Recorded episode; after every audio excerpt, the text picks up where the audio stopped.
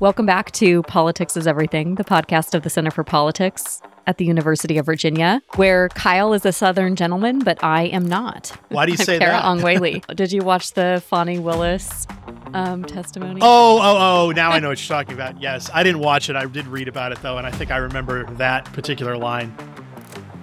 Well, I live in Washington. Uh, I do work for the University of Virginia, though, so that gives me some Southern credibility, I think. So uh, there, there we go. And Washington is, uh, you know, right in the middle. So, Kyle, a lot has been happening, and you and Miles are doing some incredible analyses on the crystal ball. Um, I, I thought we would maybe start with the Senate side because there is so many updates there and a terrific new piece coming out this week that is, you know, really part of a broader conversation that we are having about the Senate this year. One of the most powerful trends in modern political history is that there's very little split ticket voting. Senate elections have become far more aligned with the presidential election. Um, and so that has really big implications in 2024 because Democrats, generally speaking, are much more on the defense than Republicans are. They're they're having to defend a lot more seats. They are they have more vulnerable seats um, based on how whether or not former President Trump or President Biden carried states in 2020. So I wonder if you can talk a little bit about uh, split ticket voting and, and what we expect, and then also what the implications of the 2024 Senate elections are. Yeah, so uh, if you go through history, and, and this piece is going to look at uh, post World War II uh, Senate elections and presidential years, so starting in 1948. But you know what you see is is uh, you know really two different dynamics that were really present in the back half of the 20th century that are less present now. Um, first of all, you just had a lot of states that would be open to voting for one party for Senate and the other party for president. And that was also combined with an era where you had a lot of blowout presidential elections. So, like, you know, 1972, for instance, and 1984, um, Richard Nixon and then Ronald Reagan, respectively, won all but one state in each of those years. And yet, Democrats won, you know, basically half the Senate races that were being contested in those years. And so, the combination of a presidential blowout and a bunch of ticket splitting led to a bunch of states in those years, for instance, electing uh, Democratic senators but going Republican for president. Um, but if you go back, you know, further than that, if further back in time, you you don't necessarily see as much ticket splitting, um, but you see this sort of rise in ticket splitting um, throughout again the back half of the 20th century, and then you still see some of it in like even in close presidential years like 2000, 2004, 2008, uh, 2012. You had kind of between like six to ten split Senate and presidential outcomes in those years. But in the two most recent presidential elections, 2016, every state that had a Senate race voted for the same party for president as they voted for for Senate. And then in 2020, the only exception was Susan Collins, a Republican, winning in Maine, and, and that state went Democratic for president. Uh, and so I would expect that you know you, you, you probably won't see very much crossover in this upcoming election. Um, but again, a lot of that has to do with who ends up winning the presidential race. But you know, the Democrats have uh, three uh, Senate seats in Trump won um, states. We know that West Virginia, as an open seat, is is very very likely to flip to the Republicans, as Republicans are very likely to to win that state by a lot for president. Uh, and then it's a question of like Ohio and Montana and what happens in those places. And you've also got a number of other states that voted for Joe Biden, but, but only by small margins, you know, smaller than his national margin. Uh, and those states, if, if particularly if Trump wins, could end up voting Republican for president, and maybe that bleeds down to the Senate too. And um, with the Democrats playing a ton of defense, there is a lot of downside risk that not only could Republicans win the Senate, but also win it by just more than one or two seats. Uh, and that's when it would start to have implications for future Senate control and um, Republicans potentially having more of a lasting advantage going going forward if they capitalize on on the opportunities on this map. And of course, if they have more of a lasting advantage, that is going to impact legislation. That could impact Supreme Court seats as well. Tom Schaller, uh, you know, longtime commentator and uh, political science uh, professor, uh, he wrote in Crystal Ball a couple of months ago that we've had, you know, the, they're, they're different governing alignments, of course, uh, Democratic president, Republican Congress, Republican president, Democratic Congress, which was that that alignment was very common in the back half of the, the 20th century, particularly in the in the 70s and 80s. Um, but uh, you know, one alignment we really have not had in recent memory is Democratic president, Republican Senate, Democratic House, that particular alignment. And, you know, that came very close to happening in 2020. Took the Democrats sweeping the two Georgia Senate runoffs somewhat surprisingly uh, in early 2021 um, to prevent that from happening. And Dem- Democrats had a had a you know basically a 51 to 50 Senate majority with the with the vice presidential tie breaking vote. Um, but it certainly seems possible that you could see a you know Republican Senate and Democratic House and Democratic president in 2025, and um, that would have a lot of consequences for the president's Democratic president's ability to um, get his or her uh, uh, cabinet nominees. I guess a lot of those people would still be in office, but particularly for court vacancies, you could imagine court seats being held open, even a, even a, a Supreme Court seat, um, because the Senate just doesn't won't have much incentive to um, confirm these judicial appointees. So that uh, is is something that's potentially on the horizon if, in fact, that happens, which is possible. Not there's all sorts of different possibilities of, uh, and alignments for for for 2025. Well, so one of the states that you just mentioned that is at stake this year is Montana. And and just recently Representative Matt Rosendale from Montana too announced that he'd run for a rematch against Senator Jon Tester. There's of course other updates on the crystal ball from the western states. This week, the National Republican Senatorial Committee endorsed Kari Lake. She lost the 2022 gubernatorial bid in Arizona, and she also has a reputation as a vocal election denier.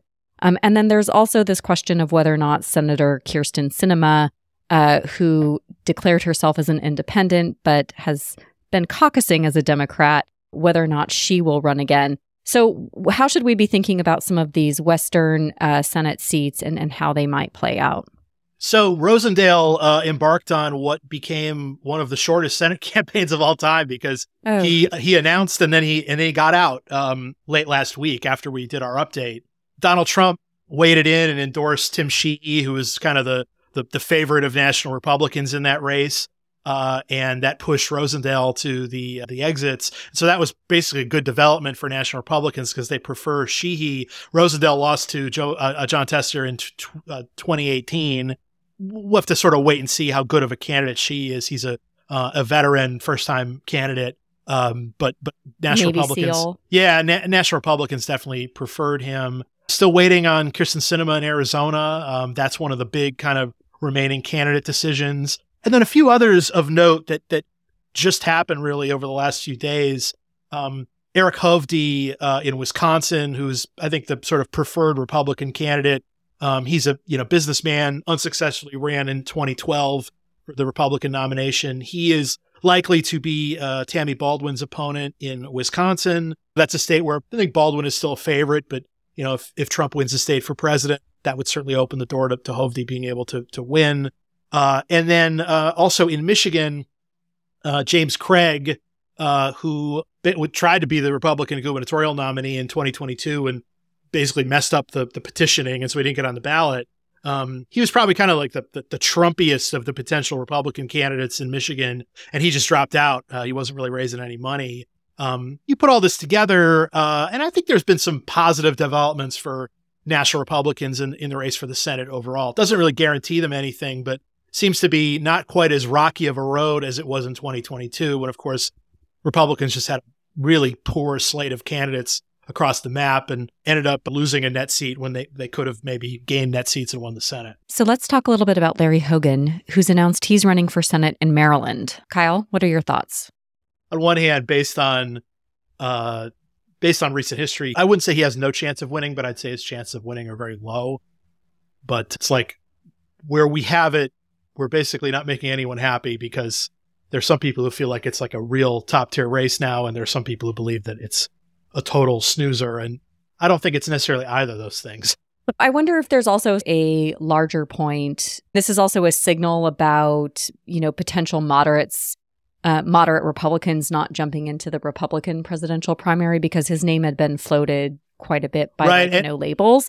And right. so to me, it was like a signal like, okay, he's not running for no labels. He's running for the Senate seat. He's staying in politics. Like, this is somebody who's respected. He's going to continue to have a voice. So to me, like, whether or not he wins or the ratings change is sort of almost beside the point. Yeah, I did think it was a telling thing that he would he would have been a, a pretty natural person for that no labels nomination, and you know decided not to do it. Um, and, and look, I mean, it's great for the Republicans to have you know to have as many real candidates as they can across the map. Um, right. It's great great for any party. It's just that our you know the experience with this has been that even when these sort of high profile candidates get in in states where they're not you know the the the the, the, the dominant party is the other party.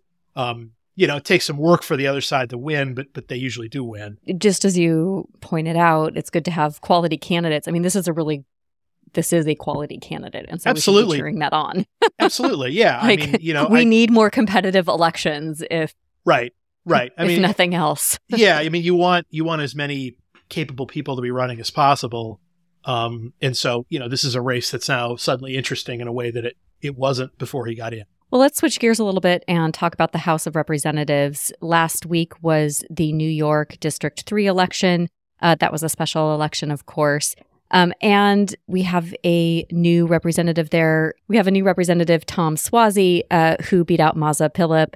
Uh, and I think there's some really uh, important lessons, but also we should never read too much into special elections, of course.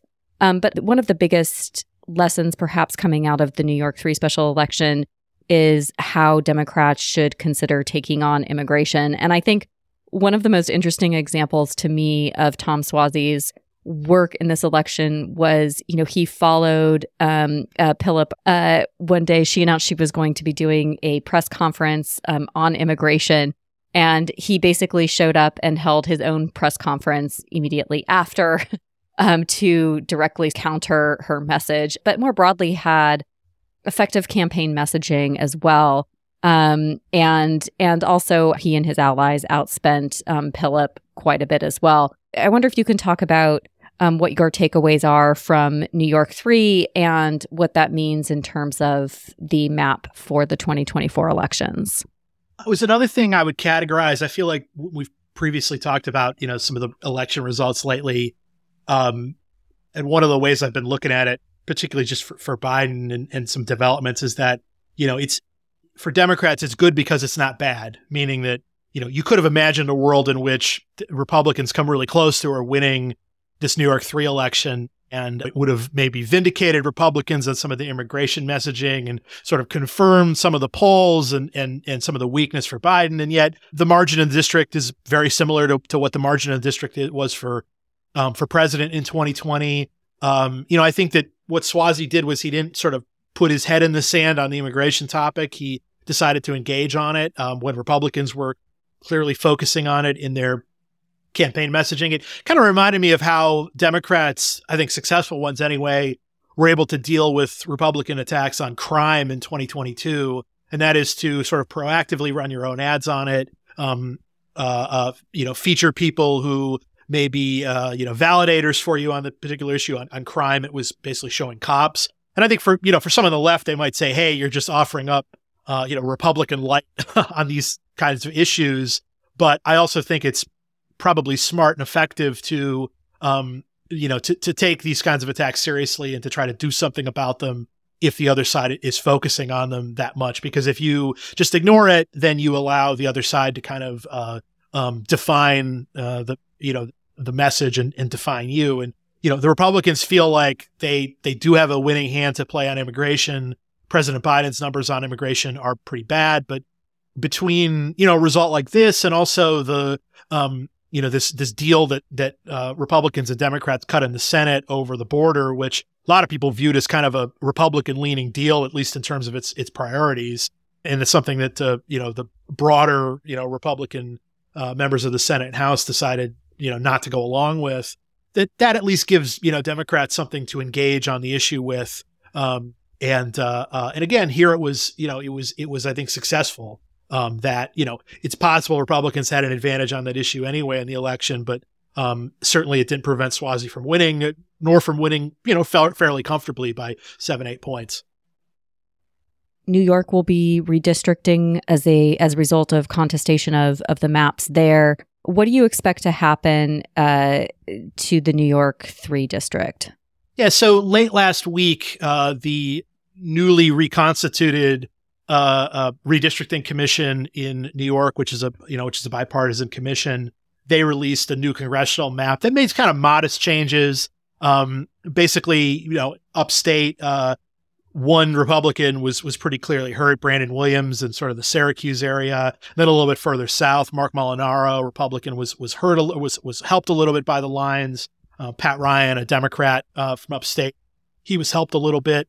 Um, I think the the sort of indication immediately following the release of the maps is that Democrats in the state legislature would maybe go along with it. But since then, there's been uh, a lot of reporting uh, and statements from prominent Democrats, like um, the the the uh, uh the House Democratic leader Hakeem Jeffries, who of course is also a House member from New York State. Um, you know, kind of saying they don't agree with the maps, and so there are ways for the legislature to you know modify the map slightly, or if they want to, to just try to throw it out and draw their own map, and then see if the um, state's highest court will uh, intervene on it. But it's still possible they might go for a fairly aggressive gerrymander here. I do think what, what New York 3 showed is that, you know, Democrats had this horrible election in New York in 2022. They lost a bunch of, uh, of House seats, seats both uh, on Long Island and also upstate.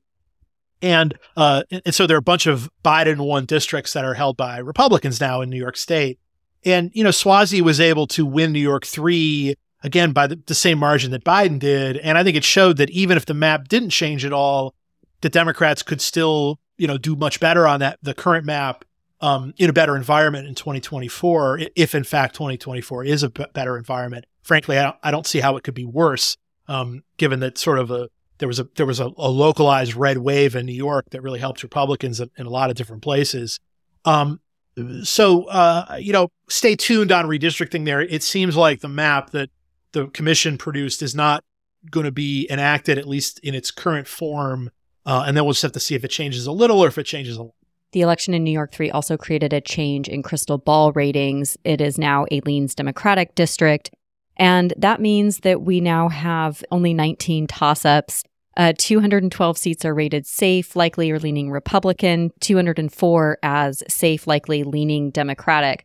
Um, and I just wanted to point out that we are at historic lows in terms of the number of competitive House seats. Um, and, and that it has been increasingly dwindling, especially since the 2018 midterm elections. Um, I, I wonder if you have any thoughts on on competitiveness this year. Yeah, I mean, look, I mean, it's the, the House overall is very close to contested, um, but you know, we're not we're not looking at a ton of competitive uh, districts, um, and part of it is that we talked about the the the sort of growing correlation between Senate and presidential results. Same thing is happening at the House level. And so you have relatively few crossover districts that voted for one party for president and, and one party for, for House. And the New York redistricting could, you know, contribute to even fewer, the, fewer of those seats um, uh, existing after the, the 2024 uh, election.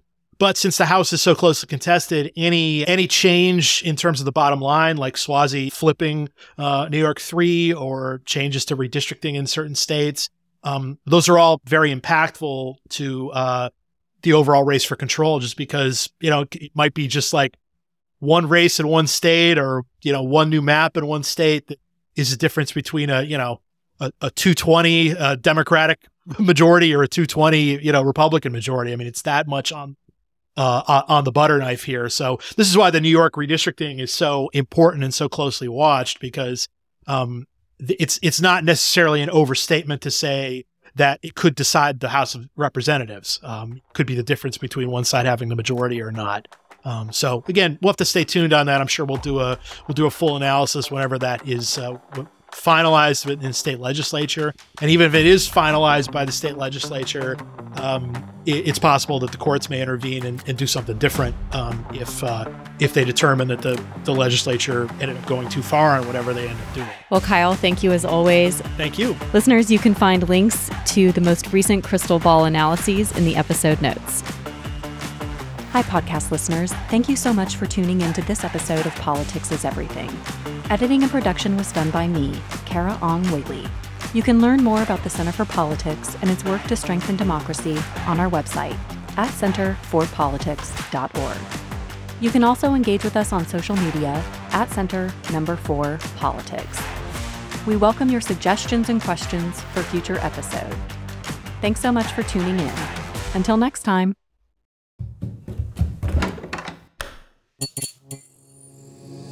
This podcast is part of the Democracy Group,